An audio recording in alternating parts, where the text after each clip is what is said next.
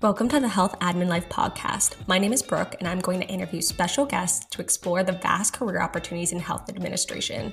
Whether you're a clinical professional, a corporate worker, a student, or a patient yourself, this podcast is for everyone. Get ready to be inspired. Hello, current and future healthcare leaders. Welcome to the Health Admin Life podcast. My name is Brooke, and today I would like to welcome LaJeanne Smith, who also goes by Jonni, Master of Health Administration student at George Washington University. Jonni, can you tell our listeners a little bit more about who you are? Yeah, sure. Thanks for having me, Brooke. Um, I'm really excited to be here, but I'm currently a second year M H A student at George Washington University. Um, so I'm really excited to be here talking to Brooke. She was just a year ahead of me. Um, so it's nice to be here. Um, I'm originally from Denver, Colorado, born and raised there. Um, I then went to Cal Poly for my undergraduate degree in political science with a concentration in public health. And I also played basketball there, so that's a little fun fact about me. Um, but yeah, now I'm here in uh, D C getting my master's, and I'm almost done with that, about two months away. I love that. I actually never knew you played basketball, so that's awesome. Yeah. And I would love to know, and I think a lot of people would love to know, kind of what it's like to be an M H A student, or I also know you're going to start your fellowship. So what has that been like? Mm-hmm. Yeah, so M H, being an M H A student, particularly at George Washington, I might be a little biased, but I think it's really great. Um, I've had such a great Same. time so far in my program. Uh, I just think the classes are really good. Um, typically, we take, you know, our finance courses, all those things. I'm sure Brooke has gotten into that, so I won't go into detail. But um, now I'm going into my fellowship, and for George Washington, that's a requirement. It's one of the few universities that still require it. So I'll be going to my fellowship at, I'm going to Inova Hospital um, this summer, and I'm going to be joining them as a uh, fellow. So I'm really excited. Wonderful. And I think many people don't know exactly what a fellowship is. What is it? And I know for me, I like to think of it as kind of like an advanced internship, but there is more to it if you can explain what it is. Sure. So that's also how I kind of like to think of it, especially when I'm talking to people who don't really have as much of an idea of what healthcare administration even is. But um, really what I like to think of a fellowship is uh, more specifically is working under executive leadership. So for example, this summer, um, I have a rotational based fellowship. So I'll be under a service line for four months. I'm not quite sure which service line yet. I'll get placed with that later, but then I'll also be working under the system. So that can be any executive leadership, and it's very intensive. You get really great projects, some system wide, some for a service line. Um, and it can be uh, minus one year, but it can be uh, some are two years. So, um, yeah. That's exactly how I would explain it too. And I think fellowships are great. I definitely think they give you that accelerated learning that you may have not had otherwise. Um, and they are paid. So you, again, like you're going to have a exactly. pretty nice salary. It does vary, but yeah. that is also a nice part of the fellowship. And usually fellowships are anyone who has a master's degree mm-hmm. too. So normally if you're an undergrad, you, you may not have the opportunity to. Mm-hmm. Um, but for my next question, I know that George Washington University Hospital is an academic medical center, and then Inova Health System is a health system. Are you interested in going into these fields long-term? Are you thinking of anything else? Um, so for me, I'm definitely thinking this would be a field long-term um, for me. I think it's just such a great experience. Um, it's where you can learn a lot because there's just so much going on, especially when you're at a health system. I mean, you have like your ambulatory, you have your inpatient, outpatient, all of those things, you know, um, you can even go into primary clinics. Uh, primary care clinics and things like that. So I just think that's an awesome opportunity to learn a lot, but eventually I could see myself going into consulting or some other realm. Um, I don't know a lot about it yet. We did have a, a consulting class offered at George Washington, which was nice because you got a little taste of like what it might be like to be a consultant. Um, so that's definitely that's something nice. that I'm going to be possibly looking for as I move on in my career. That's fantastic. And how long have you been in uh, the industry for? Did you go to school right from, or did you get your master's right from undergrad? And did you work part-time before? Mm-hmm. So I graduated in the wonderful twenty twenty, the pandemic. So that was when I finished my uh, undergrad. So um, I took a break because I didn't want to go into a program during the pandemic. I, I know that I'm a very in-person type of uh, learner. I think you get honestly more out of George Washington, um, for me personally speaking, when you go in person, because you get some of those networking aspects. You get to meet your professors in person. You get to meet your other classmates in person. So those things were important for me. But in between then, um, I worked at Dep- uh, Department of Healthcare Policy and Financing, and um, that was in Denver, Colorado. And then I also worked for um, a consulting firm, um, Anishium Health.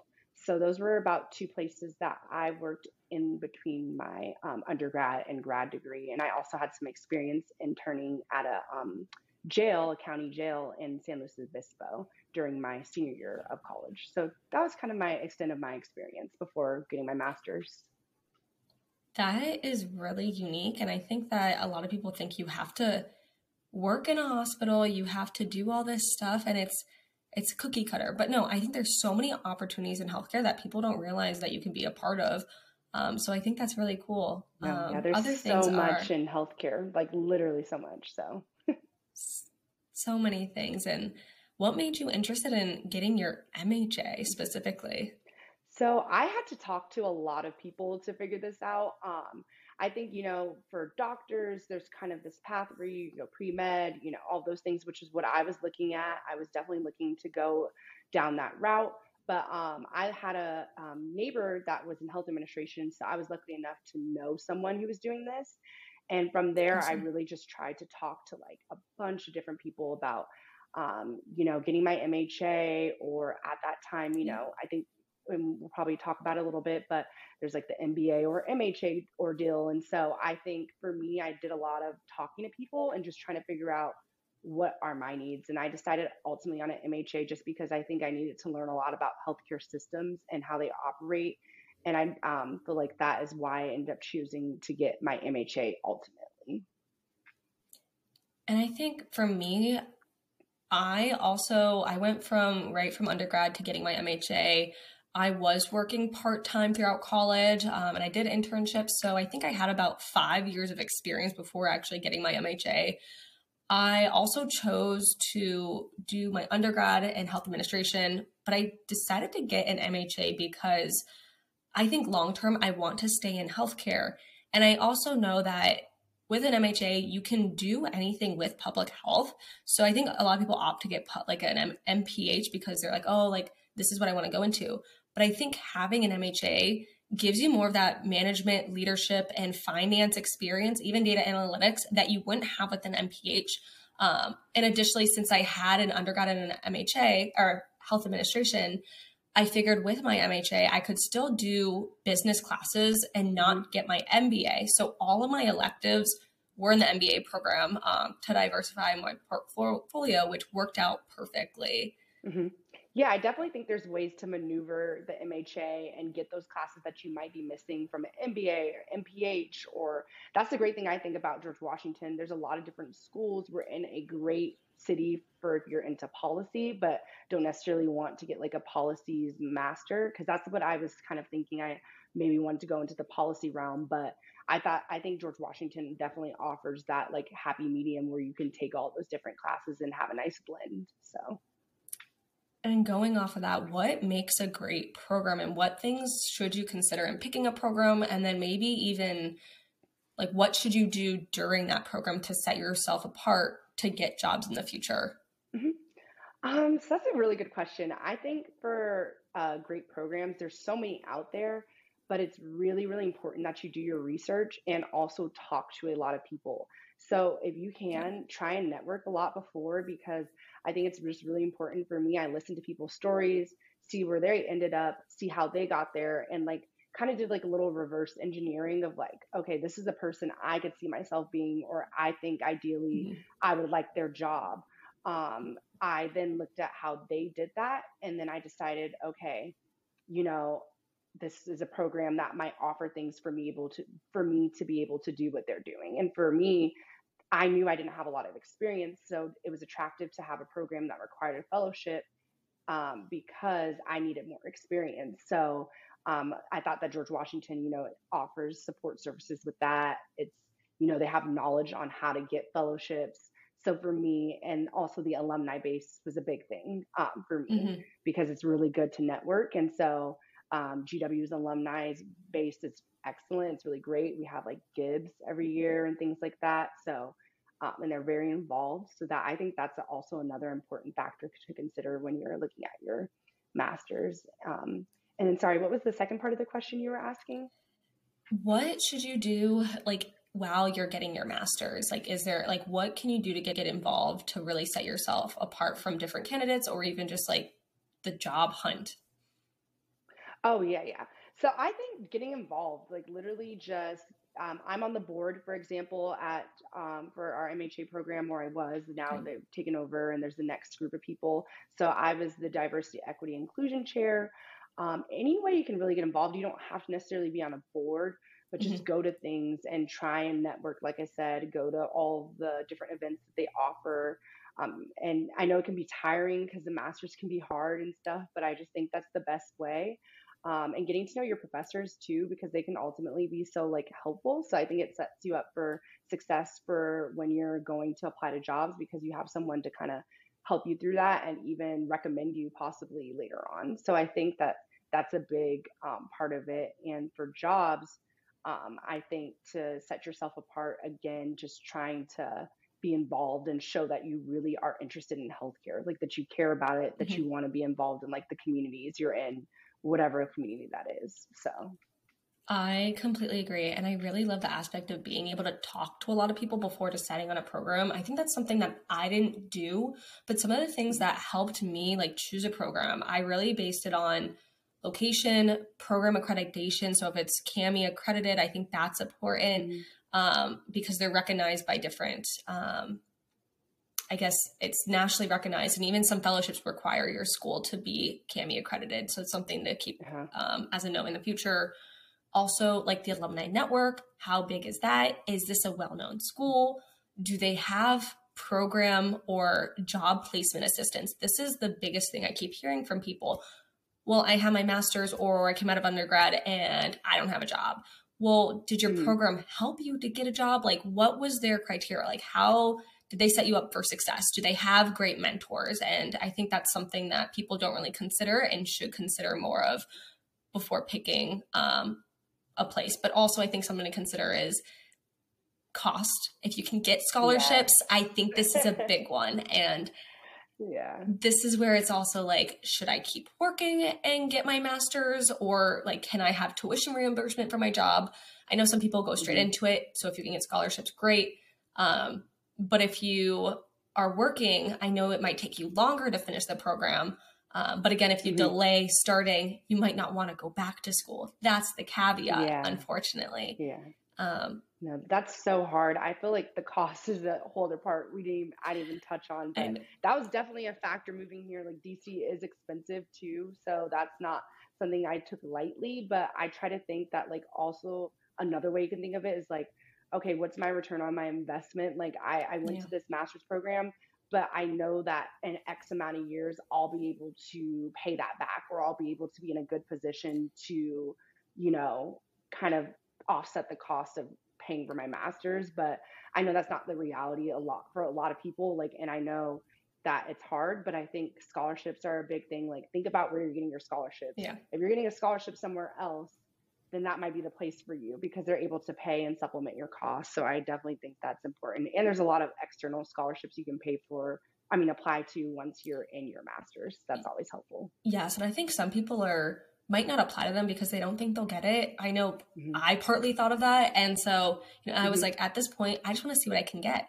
So I applied as many as I could. And I was able, I was successful in some, um, which was great. But also when you get accepted to a program, it's so important to ask your recruiter or whoever accepts you if they have like tuition assistance, because they can offer you mm-hmm. scholarships if they know like you're, you're really interested, which is something to consider. Um, Mm-hmm. Other things, I know you brought up like wh- how to be successful during the program. I know for me, I really took advantage as well. I was on the board. I was the alumni relations director. Um, I also applied for like the new venture competition at G W. And this was where you could really develop a business plan. And compete against other business owners, even if it's like a new idea, they'll help mm-hmm. to move you through the process to possibly get funded in the future, which is a great learning experience. Um, other things like volunteering as much as you can, doing internships, doing case competitions. That's the one thing I didn't yeah. do, and I wish I did. Yeah. So something yeah. to think about. Yeah.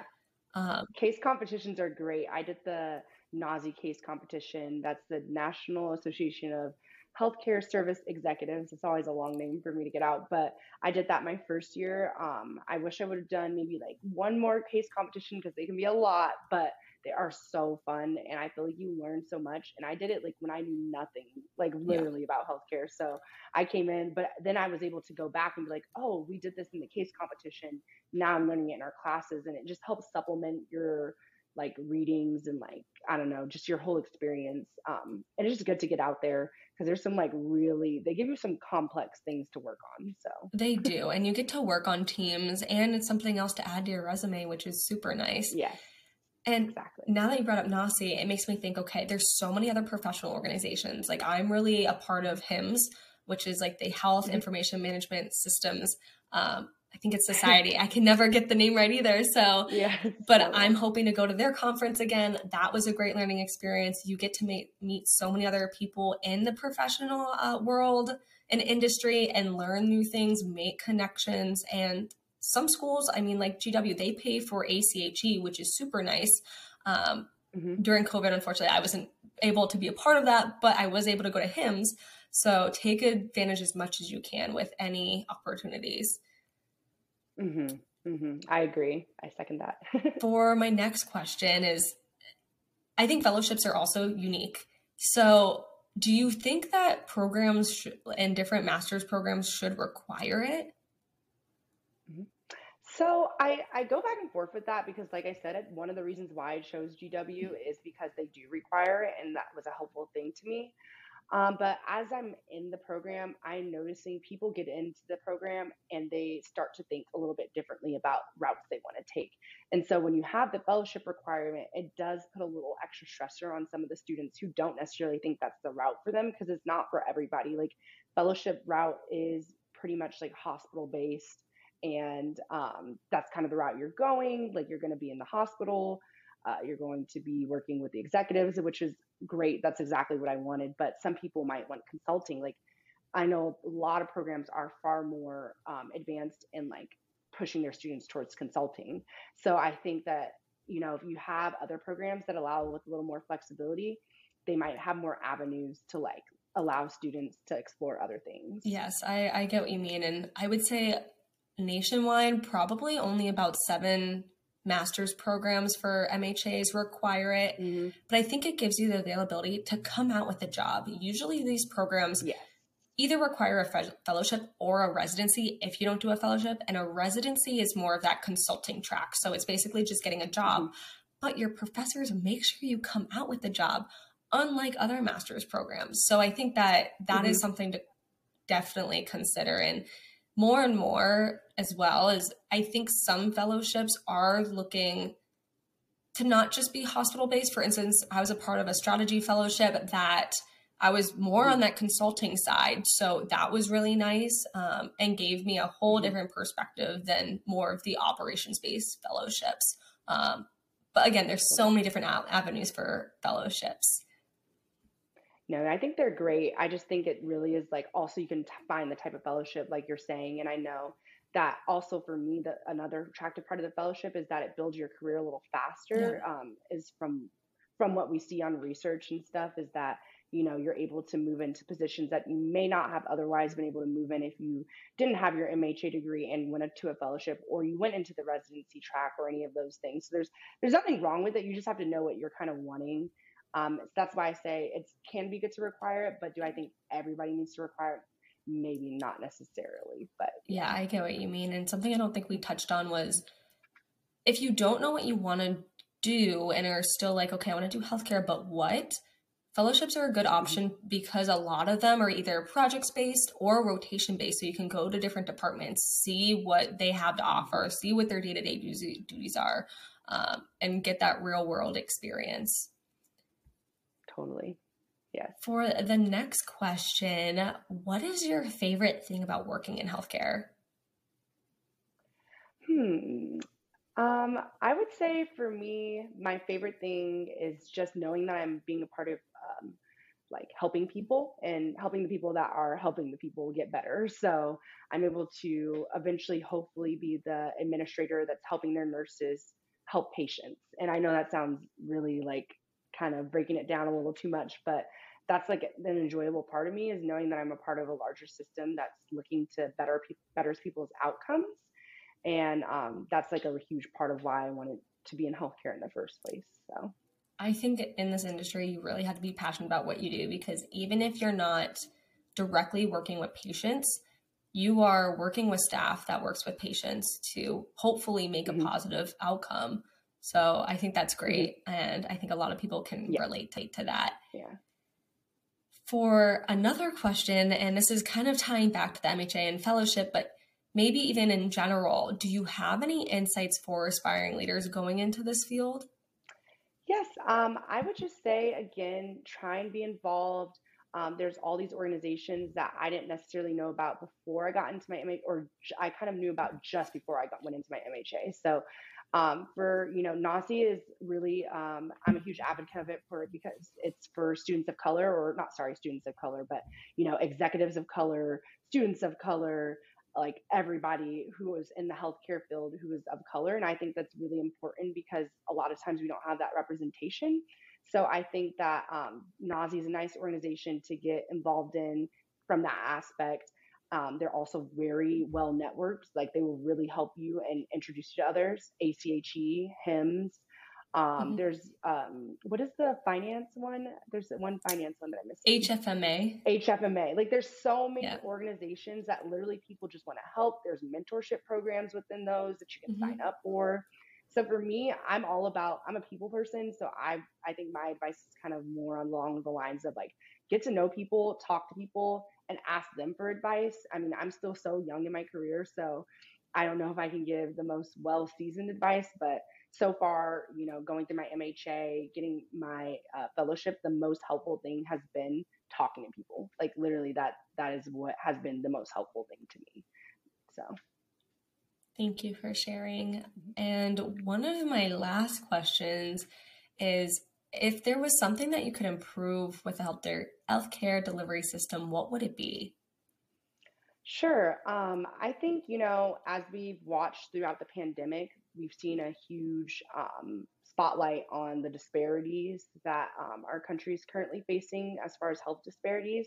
And so for me, I would really love to make an impact and start to change or start to better some of those um, health outcomes that minorities or low income uh, rural communities are seeing and facing. Um, and so that is definitely just one area that I would love to see um, and some improvement in. And do you have any ideas on how we can combat this or bring awareness or even solutions to this problem? Yeah, sure. So, I mean, you know, I've kind of, I've thought about these things a little bit just because we talk about it in our classes a lot. And like, these are just conversations that I'm passionate about. Um, and I think for me, as far as especially um, getting some more of the disparities down with minorities, it would be starting with your organization. Trying to improve and diversify organizations would be a great start. I know for me, one thing that I've done to try and help that is, as the D E I chair, I um, actually created a webinar to recruit Um, more students of color um, into the M H A program. And then hopefully those students go into fellowships and then to health systems. And so that's kind of the way that I've started to look at it. I know health systems are looking to diversify their health, um, their organizations, because they know it can help better outcomes for not just minorities, for everybody, because I just think you're bringing a unique um, kind of perspective to the table. And so I think also just having a really good community health strategy, like getting involved in those communities and going to see what their needs are. So not just, you know, pulling people who are hired, go into the communities, ask them what their needs are. You know, I think that's sometimes we overcomplicate it. And I think mm-hmm. if you just ask people, you know, um, what do they need? They'll tell you a lot. And I know it's not as yeah. easy as that, but I think that could be a great start. So. I, I also think after being at G W and learning about the C H N A, which is the Community Health Needs Assist Assessment that most hospitals that are nonprofit have to have and are required to have. So I think it's really maybe even thinking, okay, if we can get some of the people who are writing these things to go into the community more and really make assessments based on what their immediate population around the area needs, the better they will be off, because I don't think they do enough of that. And a lot of people working in healthcare don't even know what that is. And I wouldn't have without getting my master's at G W. So I am thankful mm-hmm. to have that knowledge. Yes. Yeah, I agree for sure. Well, on that note, before ending the podcast, I would just wanted to say thank you so much again for being a guest speaker, Jonni. Is there a way that listeners can stay connected with you after the show? Yes. Um, thanks for having me. This was really fun. Um, something different and new to do. I love that you're doing this. So congratulations to you on all your podcast success. And um, I think all the listeners, if you guys are listening, you guys can connect with me on LinkedIn. I'm on there. It will say LaJeanne and then Jonni in brackets, because again, I go by Jonni, but yeah, feel free to connect with me on there. Wonderful. And this is one question that I actually forgot to ask, and I kind of just wanted to bring it up again because I have brought it up in different episodes. Um, it's actually around pay transparency in regards to fellowships. Mm-hmm. I know I've heard the range can usually be between fifty, fifty-five, all the way to all the way up to like one. one hundred twenty thousand. Mm-hmm. Have you seen this similar, or what is your perspective on pay? So I definitely think it depends on where you are. And I agree that range is so wide, but it's pretty true, because if you're in L A, for example, that's a really expensive city, a really expensive city. So they're probably going to pay you a little bit higher, but I, again, your cost of living is so much, it's kind of needed. Versus if you're in a more rural community or a smaller town, you might get paid on the lower end just because mm-hmm. the unit doesn't require as much. So it's definitely based on your cost of living. Um, so those those are things to think about. And I, I don't know for sure, like from what I know, I know that um, fellowships aren't usually very negotiable um, as far as pay. So yeah. That's a little unfortunate, but I would say that's one thing for people to know, that like, it's not the most negotiable salary. I know there's a lot of talk of like, you know, make sure you negotiate your salary, or anytime they come with a number, ask for more. But I don't think there's as much opportunity with that for fellowships. So it's definitely like, think about where you're applying and, and make sure you ask those questions before you accept the offer, I guess. Yes, I agree. It's, it's a lot harder to negotiate if you're even able to, but some things, even on the small end, maybe you can get like extra professional development credits. Yes. Maybe you can go to conferences, maybe mm-hmm. ask for a little bit more P T O, just some mm-hmm. things to say, okay, if I can increase my salary, salary, is there anything else? Even a moving bonus, which yes. I know a lot of programs do offer on top of their base mm-hmm. salary, which is nice. Mm-hmm. Yeah. The relocation package is what a lot, yeah, that's what a lot of people will do, is like, okay, you're moving here, we'll give you like five thousand something extra or whatever to move and everything. And you can pretty much use that however you want. So yeah, I think there's definitely um, ways to kind of go about it. That's really creative. I didn't even think of that. So yeah, of course, always happy to help. Um, but on that note, I just want to thank everybody for listening. Thank you again, Jonni. You can find her on LinkedIn. And just want to let you know that today's show is brought to you by our sponsors, Riverside and Anchor by Spotify. To listen to more episodes, check out the link in my bio at Health Admin Life on TikTok, Instagram, or YouTube.